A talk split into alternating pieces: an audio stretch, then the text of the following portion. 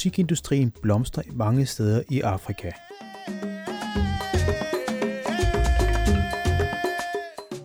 En ny bevidsthed, eller stolthed, er dukket op hos en lige så ny generation af nye afrikanere.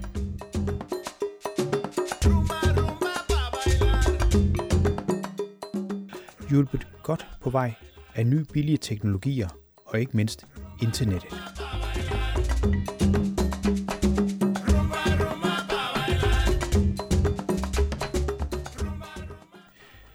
Jimmy, som manden bag musikken, du hører lige nu hedder, producerer ofte glad afrikansk musik. Han er fra Etiopien. I netop det land har mange lidt mere grund til at være glade i de seneste to år. Det gælder både landets ledelse, men også en gryende og allerede eksisterende økonomi. Det er nemlig meget sandsynligt, at der vil stå Made in Ethiopia i nakken på rigtig meget af det tøj, du fremover køber. Men det om senere. Først lidt baggrundsviden om landet.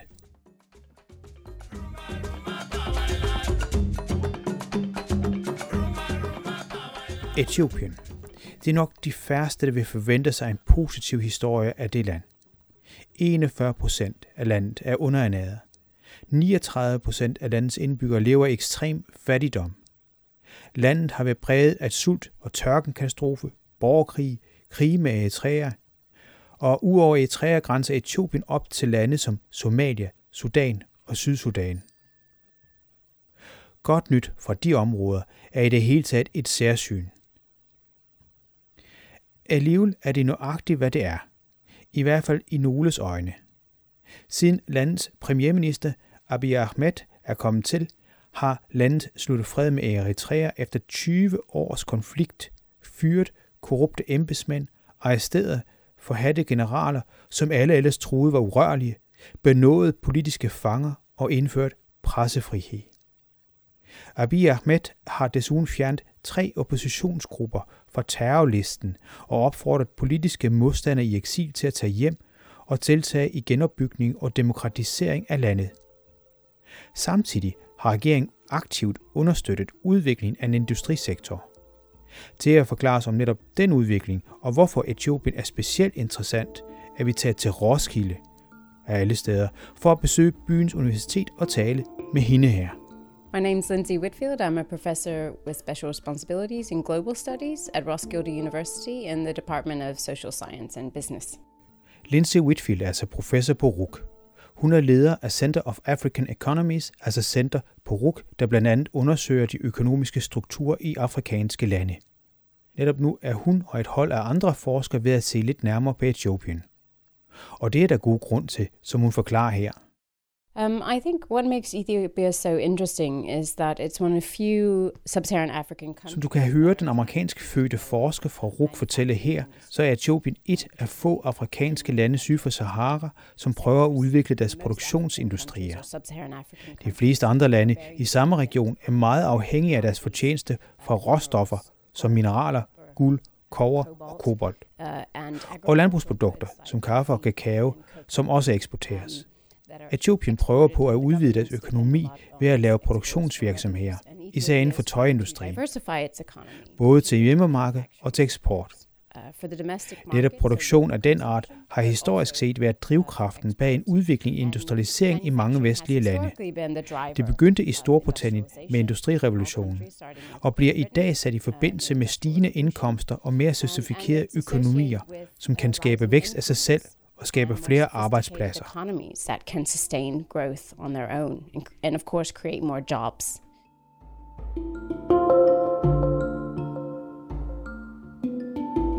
Sådan siger altså professor Lindsay Whitfield fra Roskilde Universitet, da vi besøgte hende i hendes lille kontor. Lindsay fortæller også, at Etiopien har en politisk vilje til at udvikle landets industrier. De prøver at skabe de nødvendige netværk til de mange globale producenter af f.eks. tøj, der findes. Som hun forklarer her. What we see in Ethiopia is that foreign firms are increasingly investing in industrial parks that the government has built. So, so far, the government has invested in at least four industrial parks. Just Så ser det ud til at virke. En del udenlandske virksomheder er i stigende omfang begyndt at investere i landet. Det er dog ikke kommet af sig selv. For eksempel har regeringen investeret i mindst fire såkaldte industriparker. Så vidt altså Etiopiens industrielle satsning.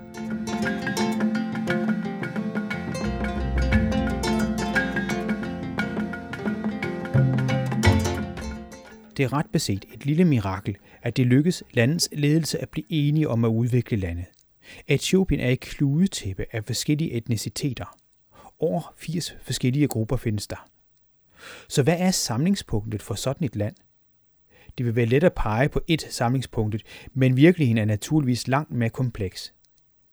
Men hvis vi nu alligevel skulle pege på et samlingspunkt, så vil det nok være landets premierminister. Siden landets premierminister Abiy Ahmed er kommet til, har landet sluttet fred med Eritrea efter 20 års konflikt, fyret korrupte embedsmænd og arresteret forhatte generaler, som vi allerede har nævnt.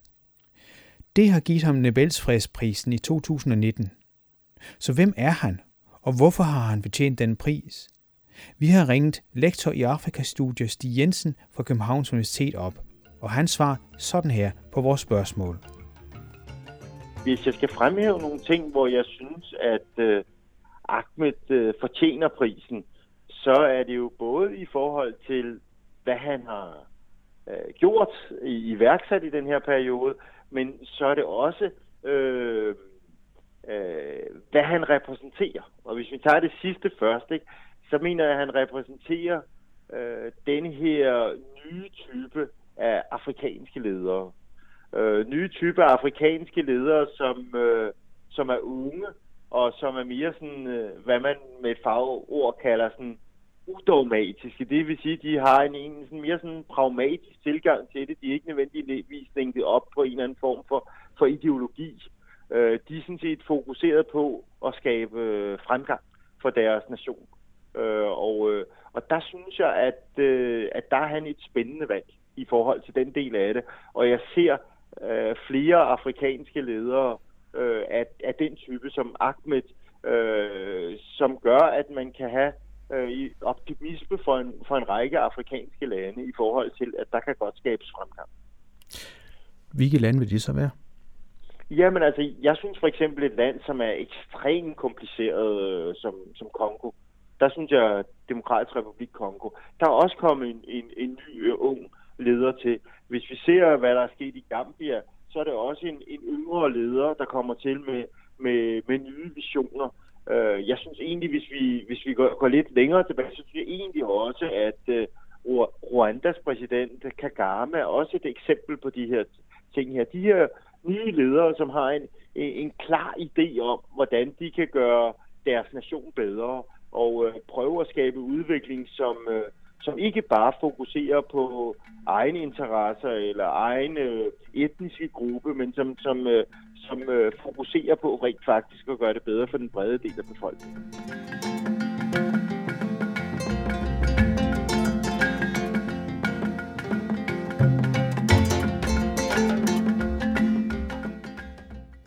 Så Etiopiens premierminister er blandt flere yngre ledere i Afrika, der på en pragmatisk vis prøver at løfte deres egne lande op ved at være samlingspunkt for alle, uanset etnicitet. Det lyder jo godt. Næsten for godt til at være sandt. Sandt er der også, at der allerede har været et kupforsøg, men som blandt andet mislykkes, fordi Ahmed har så stor en opbakning i den brede befolkning. Men kampen er langt fra over, som lektor Stig Jensen forklarer her han er på en utrolig vanskelig opgave, vil jeg sige. Ikke? Og han er, han er jo sådan lidt presset, kan man sige, dybest set fra to sider. På den ene side, så kan man sige, så har han presset for sin egen magtelite. Og på den anden side, så er han jo presset af, af befolkningen øh, og deres forventninger og forhåbninger om, om forandringer til det bedre. Hvis vi snakker og går tilbage til, til magteliten, ikke, så kan man sådan set sige, at magteliten er et, er et kludetæppe af forskellige folk, øh, som kommer med forskellige etnisk baggrund, med forskellige dagsordner, øh, og så videre, så videre, så videre. Og inden for den her magtelite, der er der stor uenighed om, hvilken vej Etiopien skal tage. Øh, og, og det vil sige, og det har vi jo allerede set øh, i den periode, den relativt korte periode, hvor Ahmed har siddet ved magten, jamen så har der jo både været militærkup, men også en række af hans nærmeste rådgiver er jo også øh, blevet dræbt og sådan noget lignende her. Ikke? Så han er ekstremt presset øh, af, af den her magtelite, og, og, og, og det er svært at sige, øh, om han overlever, eller hvor lang tid han overlever i, i, i positionen her som, som leder. Men det, det er en vanskelig situation, at han skal navigere i.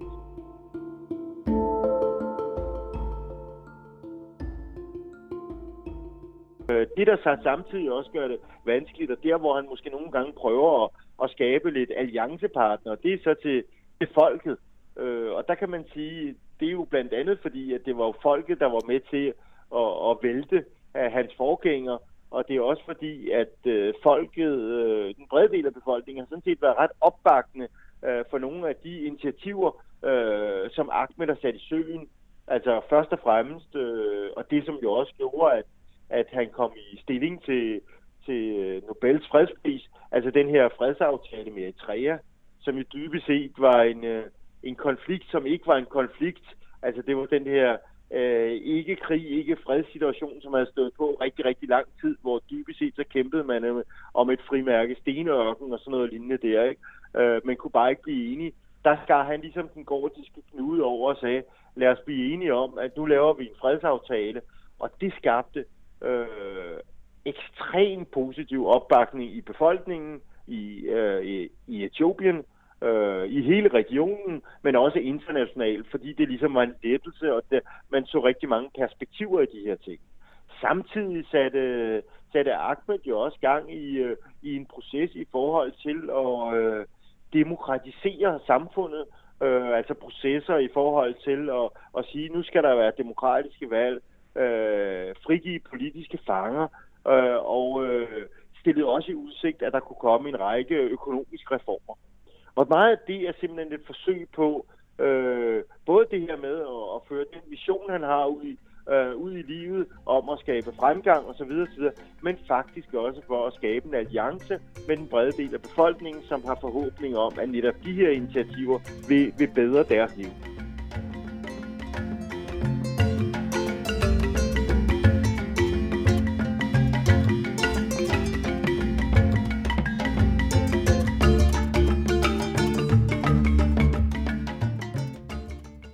Sådan fortæller altså lektor Stig Jensen. Etiopiens premierminister skal altså bevæge sig på en knivsæk og hele tiden sørge for opbakning fra befolkningen, for ikke at blive væltet af den såkaldte magtelite.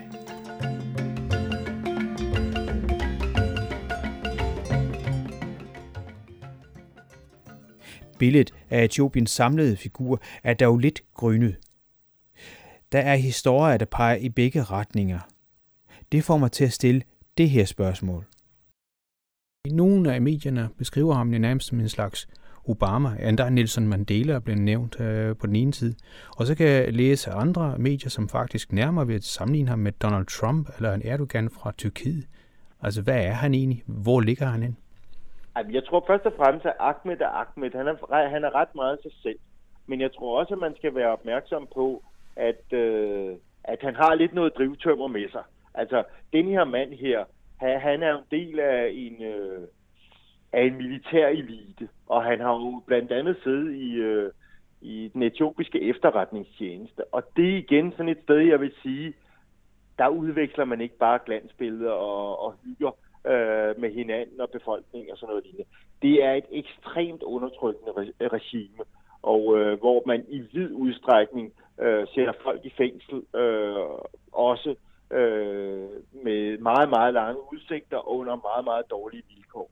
Så der er ingen tvivl om, at, at øh, bag den her fløjelshandske, der er altså også en jernhånd, som, øh, som hvad det hedder, har været med til nogle ting, som jo aldrig nogensinde ville kunne kvalificere ham til at komme i kategori med, øh, med Mandela eller Obama for den sags skyld. Øh, når han også får de der skudsmål for at være øh, populist ala, ala øh, Trump og, øh, og Erdogan, så synes jeg faktisk, at, at det er rimeligt nok at sige, at han er populist. Øh, ud fra det, som jeg sagde tidligere med, at han, han egentlig prøver at skabe en alliance med folket. Men jeg mener sådan set ikke, at han prøver i den her populisme at skabe splittelse øh, og, og ramme fjender, som vi i høj grad ser, at, at både Erdogan og, og Trump gør, øh, det er, hvad jeg vil kalde øh, klare splitter, hvor, hvor jeg faktisk vil sige, at det, som Ahmed prøver at være, det er faktisk at være en samler. Han vil gerne være en samlende figur. Han vil egentlig gerne prøve at være en dansfader med, med et klart projekt.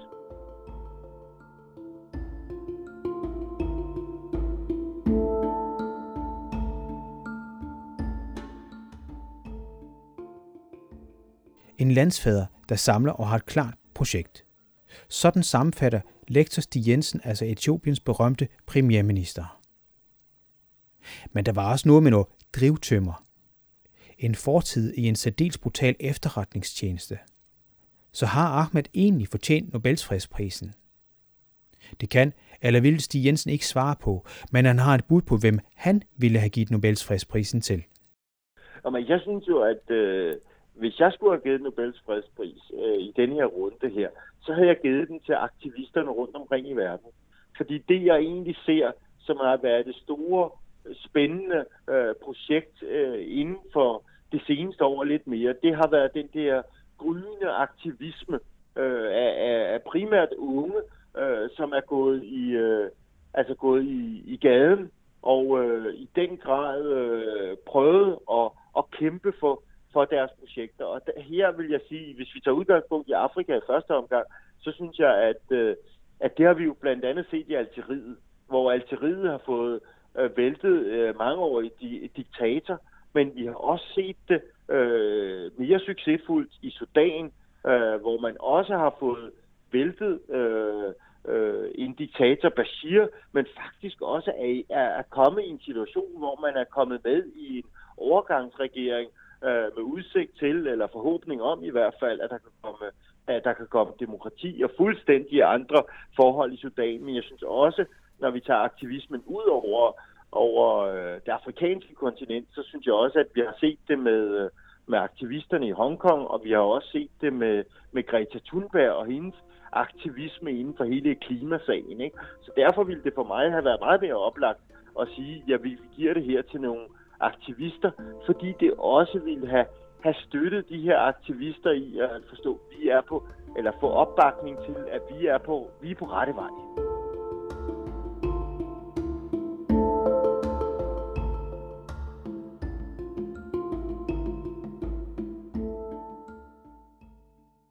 Ifølge ham skulle det altså være alle aktivisterne, der burde have været belønnet med en Nobels fredspris.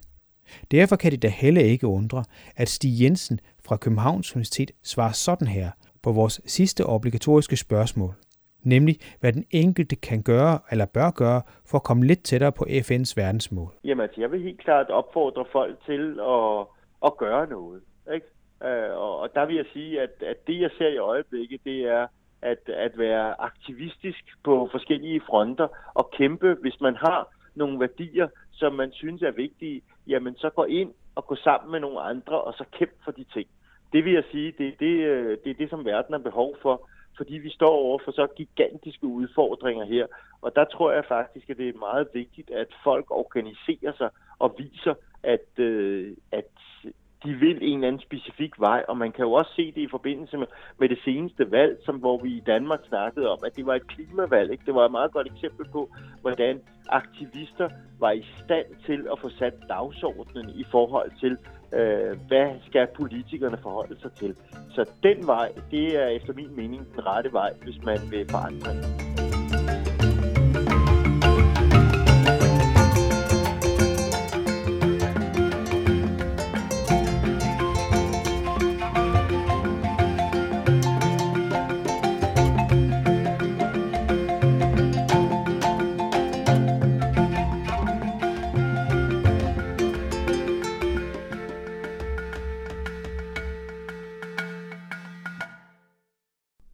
Sådan sagde altså Stig Jensen, lektor ved Københavns Universitet her til sidst. Udover ham har du i løbet af udsendelsen også hørt Lindsay Wickfield, som er professor på RUC. Netop hende vender vi tilbage til med en anden udsendelse, når vi kaster endnu et skarpt blik på den industrielle udvikling Etiopien har gennemgået. Den udsendelse vil du, ligesom den her snart kunne høre i din radio eller downloade som podcast. Det kan du altid gøre fra vores hjemmeside, som hedder stemmerfraverden.dk. Altså stemmerfraverden.dk skrevet ud i en kø. Du kan også diskutere, genhøre programmet her på den elektroniske folkeoplysnings Facebook-side, som netop hedder Den Elektroniske Folkeoplysning. Alle podcasts ligger vi også på YouTube, iTunes og SoundCloud. Så der findes rigtig mange måder at få tag i vores udsendelse og podcast på. Projektet er bevilget af SISU, der er en del af Frame Voice Report under EU. Og netop EU finansierer størstedelen af projektet her. Her til sidst vil jeg opfordre jer til at besøge vores tidligere nævnte hjemmeside stemmerfraverden.dk. På hjemmesiden vil du blandt meget andet kunne finde andre podcasts og links hen til mange andre gode steder. Derudover lægger vi også relevante links til historien her ud. Det er journalist Jan Simmen, der interviewede, klippede og tilrettelagde hele herligheden. Mit navn, ja det er Kim Matar Bundgaard, og jeg siger hermed tak for denne gang, og på genhør næste gang, når vi igen er klar med et nyt afsnit i serien Stemmer fra verdensmålene.